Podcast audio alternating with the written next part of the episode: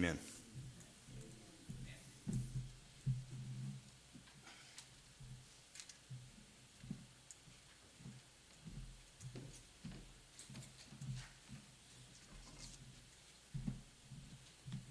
Well, hello again. So, if you weren't here last week, uh, I just want to uh, take a little bit of a moment to say uh, just a, a, hi, how you doing? I'm Captain Jonathan. I'm going to be the one does the majority of the preaching. Uh, not that my wife is bad at it by any means, but I just really love doing it, and uh, I'm kind of selfish that way. That if I like to do something, I want to, I'm going to do it often. Uh, and so I'll be the one doing the majority of the preaching. Uh, I am Australian by birth, I'm American by citizenship. Uh, but so if I come across any funny words that you don't understand, just, you know, at the end of the service, be like, hey, you said this. What did you mean by that? And it's like, we'll deal with it later. Uh, but we're starting, uh, we're starting a 12 week sermon series uh, called We Believe, and it is going to go through the 11 doctrines of the Salvation Army. Now, if you're good at math, some of you are now thinking, wait a minute, if there is 11 doctrines, why is he going to go for 12 weeks? Well, I'm glad you asked that question. Uh, that's the other thing I do. I ask questions for you and then I answer them because I think you need to know these things. Uh, essentially, we need to know uh, what is doctrine and why doctrine. So today's sermon is going to be based uh, on this, this sort of uh, understanding of, of trying to figure out what exactly is doctrine and why it's important to understand it. And so here's the basics. Uh, the Bible was written in a lot of languages.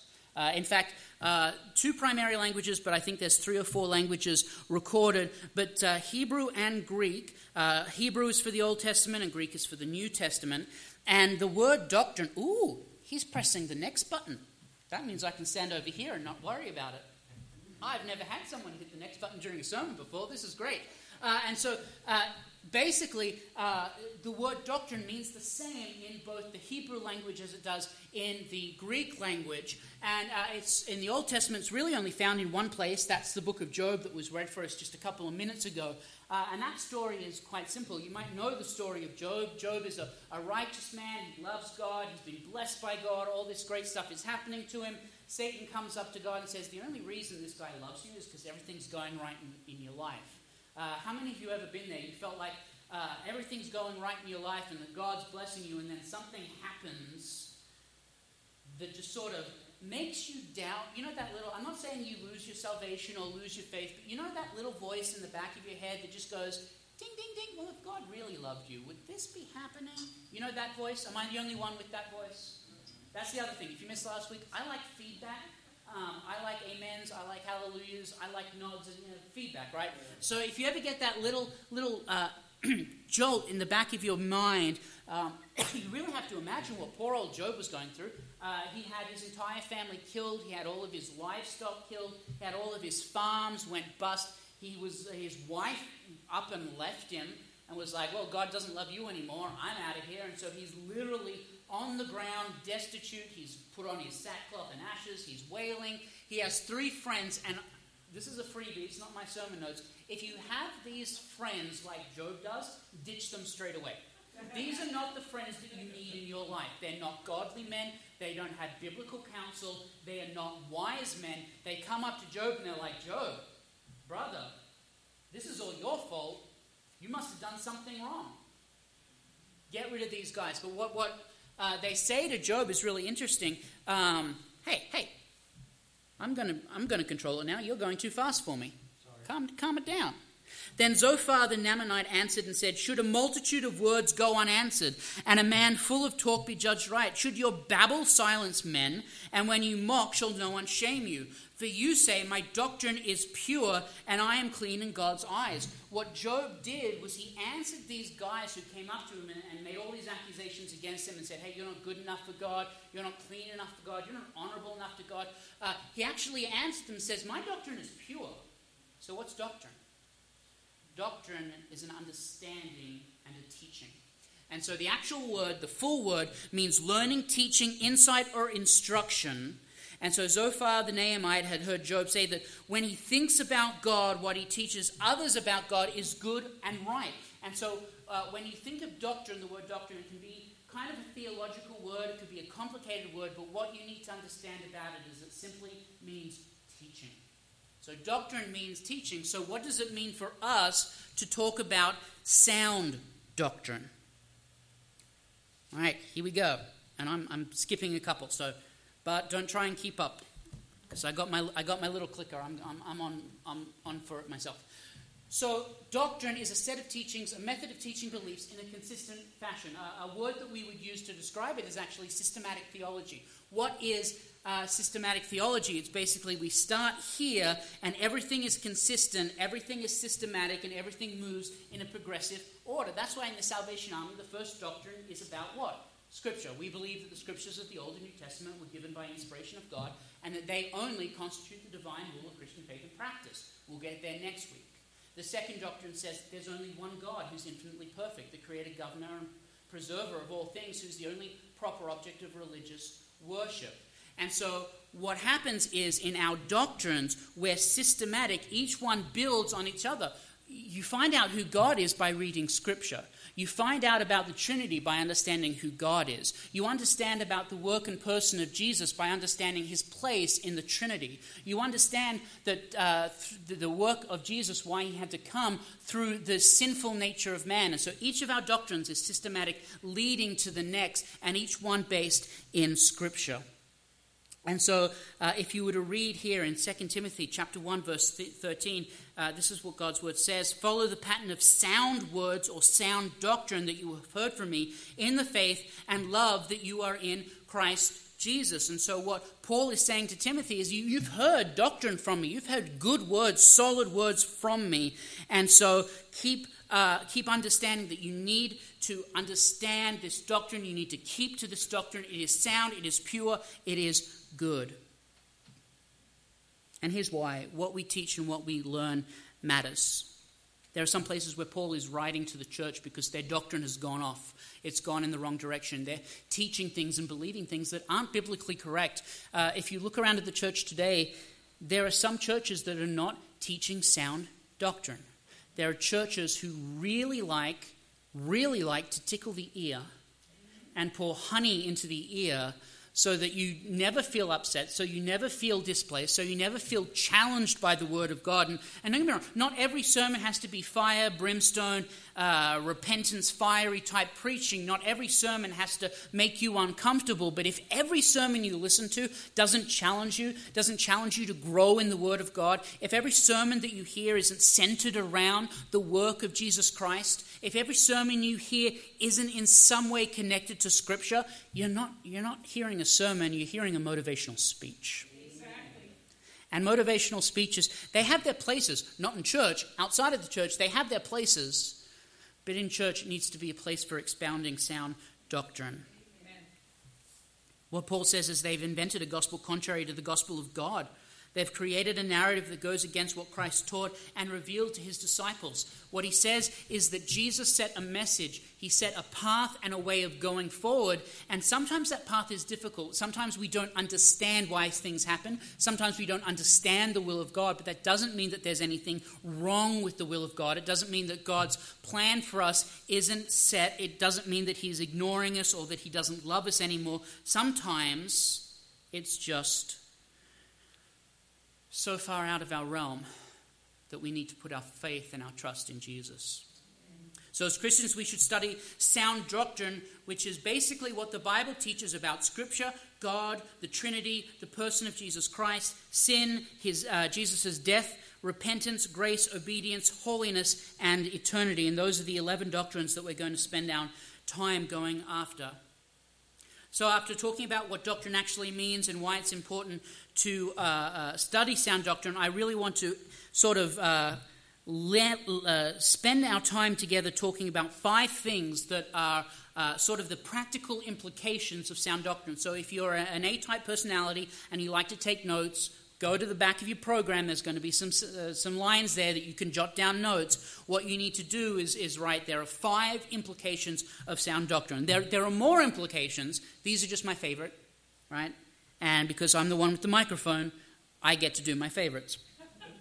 Okay, Romans 11 33 says this Oh, the depth of the riches and wisdom and knowledge of God, how unsearchable are his judgments and how inscrutable are his ways. Uh, these five things uh, that I think leads to primarily. Here we go. Um, first off, doctrine, needs to, doctrine leads to knowledge. Second, doctrine leads to love. Third, doctrine leads to humility. Fourth, doctrine leads to obedience. And fifth, doctrine leads to worship. So if you're an A-type personality, you can write those five things down. We're going to go through each one. So if I if I jump on and you don't have them all written down, but knowledge, love, uh, humility, obedience, and worship is where we're going to land. So the first one, doctrine needs to knowledge. Uh, to knowledge. When we study doctrine, it opens up our understanding of God. It's look, if you want to know who God is, if you want to know uh, his nature, his character, the way that he thinks and operates, and, and, and his motivations for doing things, it's real easy. Open up your Bible. Uh, the Bible contains everything about God. Um, I'm, I'm, fond of saying, and you will hear me say it often from this pulpit, that the Bible is not our story, but it's God's story. We're a character in that story, but the primary character, the focus of that character of that story is God. It's his story about what he has done. It's his revelation about his nature and his character. And so, uh, oftentimes, what we do is we come from uh, what's called an anthropocentric view of Scripture. It means uh, human centered. Right? If you've ever been to, to school and you've studied uh, anthropology, the study of man, anthrocentric, man centered, or self centered. What you need to approach Scripture is what's called uh, theocentric, which means God centered. Scripture is God centered. So, if we want to understand God, so when we understand doctrine, when we study doctrine from the Word of God, it opens up our knowledge and understanding of God. Now, the passage I read from Romans says that God's ways are inscrutable, uh, his, his glory uh, is unimaginable, and, and we're never ever going to hit the same level of God, but that doesn't mean that we can't understand the things that He says and does. When we study doctrine, we begin to grasp how much God is there and how infinitely awesome He is, which is a very fun sentence to write. Infinitely awesome. Infinitely, meaning there's no measure on it. It goes on and on and on. Every time you think you've come to, oh, I understand how awesome and how incredible God is, no, there's more. Uh, I've been a Christian since I was about four years old. That's another story that we'll get into at another time, probably when we get to the 11th doctrine. Um, my wife smiles because she knows the story because she's heard it before. Uh, but I became a Christian when I was four years old, and I am now 35 years old, which means I've been a Christian for, for me for a long time. And every single week when I'm studying, preparing for sermons, there's a there's something that I learn and take away. And I can imagine if you ask anyone who is of retirement age that as you continue on and study and growing in the knowledge of God every single week, every single day, every time you study and open the Bible and listen to doctrine and, and hear doctrine and study doctrine, there's more about God that you find. He is a, an infinite pool. In the immortal words of Shrek, God is like an onion. He has layers. And every time you peel one off, there's another one right on underneath. It's a good sermon when you can quote Shrek, right? Amen. Here we go. Uh, next, number two doctrine leads to love. When we know more about what God has done for us, it leads to a greater understanding of how much He loves us, which makes us love Him more and more. So when you come to doctrine and you start studying it and you start studying the, the character and nature of God and you realize that, uh, as an example, the book of Romans says, uh, Romans 5 8, that God demonstrates His love for us in that while we were yet sinners, Christ died for us, when you start understanding more and more and more about the nature and character of God, it leads to love because you understand how much God loves you. And, and, and let me tell you this if you don't understand how much God loves you, then you cannot, through Christian love, properly love others. You can, there's, there's a human way of loving. There are people who are, who are married who are not Christians and they love each other. That's fine. That's not a biblical love. I'm not talking about that type of love. I'm talking about the love of God that God wants us to display to our brothers and sisters, even those who are not saved. God wants us to love in a particular way. And if you don't understand the love of God, you will not understand that love. And so we need to love oh, we need to, to know how we love God so that, and how God loves us. It opens up our understanding of love. Because even in the church, sometimes we miss it. Uh, I, I, spoke about this a little, uh, a little last week. Sometimes our motivation for doing good works doesn't come from our love of God, it comes from our love of being in front of people and wanting that sort of uh, that those accolades of standing up in front of people. And added bonus is that also the more we love God, the more love flows from us to love others. Um, have you ever heard the expression, this person is difficult to love? Uh, there are people, let's, let's just be honest, there are some people who make it real difficult to love. Their actions, their words, the way that they behave, the way they do things, some people, they just make it a little more difficult to love. And what makes it easy for us to love those people is understanding that Christ died for them the same way that he died for us. So, doctrine leads to love. Which then, doctrine leads to humility. When you learn more about God, you can't fail to notice how incredibly powerful He is. Right? You open up your Bible and you're confronted with the, uh, the very first chapter is chapter 1 of Genesis, very first book of the Bible. And it describes how incredibly powerful God is. This is the God who spoke all of creation into existence just through his words. He said, Let there be light, and it was there. Right? There wasn't just a whole bunch of stuff laying off to the side where God was like, What am I going to make today? Well, that looks interesting. Let's make a llama. I can take this bit from over here. No, God just said, Let there be, and it was. He didn't come from a bunch of, of stuff that was just off to the side. He created everything from scratch. The biblical term is creation ex nihilo, which means creation from nothing. And so God uh, created everything. And so when we start to, to wrap our minds around sound doctrine, we start to understand how much powerful God is, it leads to humility because that powerful God loves you. So the God who spoke all of creation into existence, simply by his sheer force of will, said, I love this person.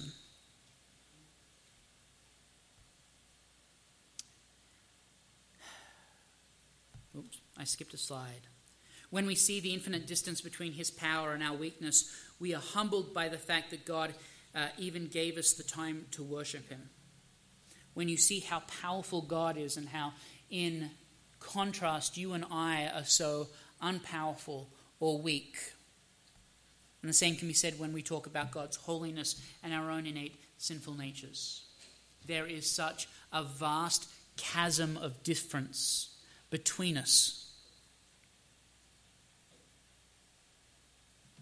No one can truly see the power of God and still be proud of their own accomplishments. Well, I played in the worship band today. I played all right. Wasn't great. It was all right. But I can't be proud in that when I compare myself to the work of God. Yeah, I played a guitar. You know what God did? He invented music. Is there any competition that you're winning against God? Is there any competition? You know, I'm a, I'm a, I'm a, I'm a good, I'm a good public speaker. Yeah, God spoke existence into, into existence. Oh, um, uh, I, am a good, I'm a good father, mother. Really? God loved you so much that He died for you. There is nothing when you compare your achievements to God where you come out on top in that particular scenario. And so it leads naturally, studying about God's nature and character leads to humility. And then doctrine leads to obedience. If you are studying the Word of God and you come across a chapter called Exodus, and, and in Exodus, you read that Moses goes up this mountain and God says, Look, these are my laws, these are my statutes, these are the things I want you to do. Don't lie, don't kill, don't commit adultery, don't steal, love people. If you continue on from Exodus and you go into Leviticus and Numbers and Deuteronomy, he says things like, love your neighbor as yourself. And so, as you study more doctrine, as you study Scripture and what's the, the, the, nature and character of God, you, you learn more naturally about the way that God wants you to live. Contrary to popular opinion, uh, God doesn't want you just to, to make it up as you go along. He doesn't just want you to live the way you think you should live, He doesn't want you just to do what you think you should do. Uh, God has a set of rules and a set of things in place, and God said, This is the way things are supposed to be. And if you are a follower of God, then you need to follow those rules, statutes, and commandments. Uh, uh, Jesus said that nothing is going to pass away from the law until it's, it's fully complete at the time of his return. And so we're still under certain aspects of the law. We, we talked about that last, last week when uh, we talked about Paul's letter to the Romans that said, hey, it's not bad, it's just our own sinful nature that makes it impossible for us to follow. Uh, the law in itself, by itself, is a good thing. And so when you think about things like that, don't murder, don't, don't kill people, don't don't don't uh, you know don't steal stuff. Don't go to the bank and decide hey you know I mean, there's money over there. I want that. Don't do stuff like that. God doesn't like it. And it says so in scripture. So the more you study scripture the more you realize the way that god wants you to behave. And so studying doctrine leads to obedience. And just as you can only love God as far as you know God, you can only obey God as far as you know what God wants you to do. This is why it's really dangerous to, uh, there are some, uh, you might have heard this expression, uh, uh preach the gospel at all times and if necessary, use words.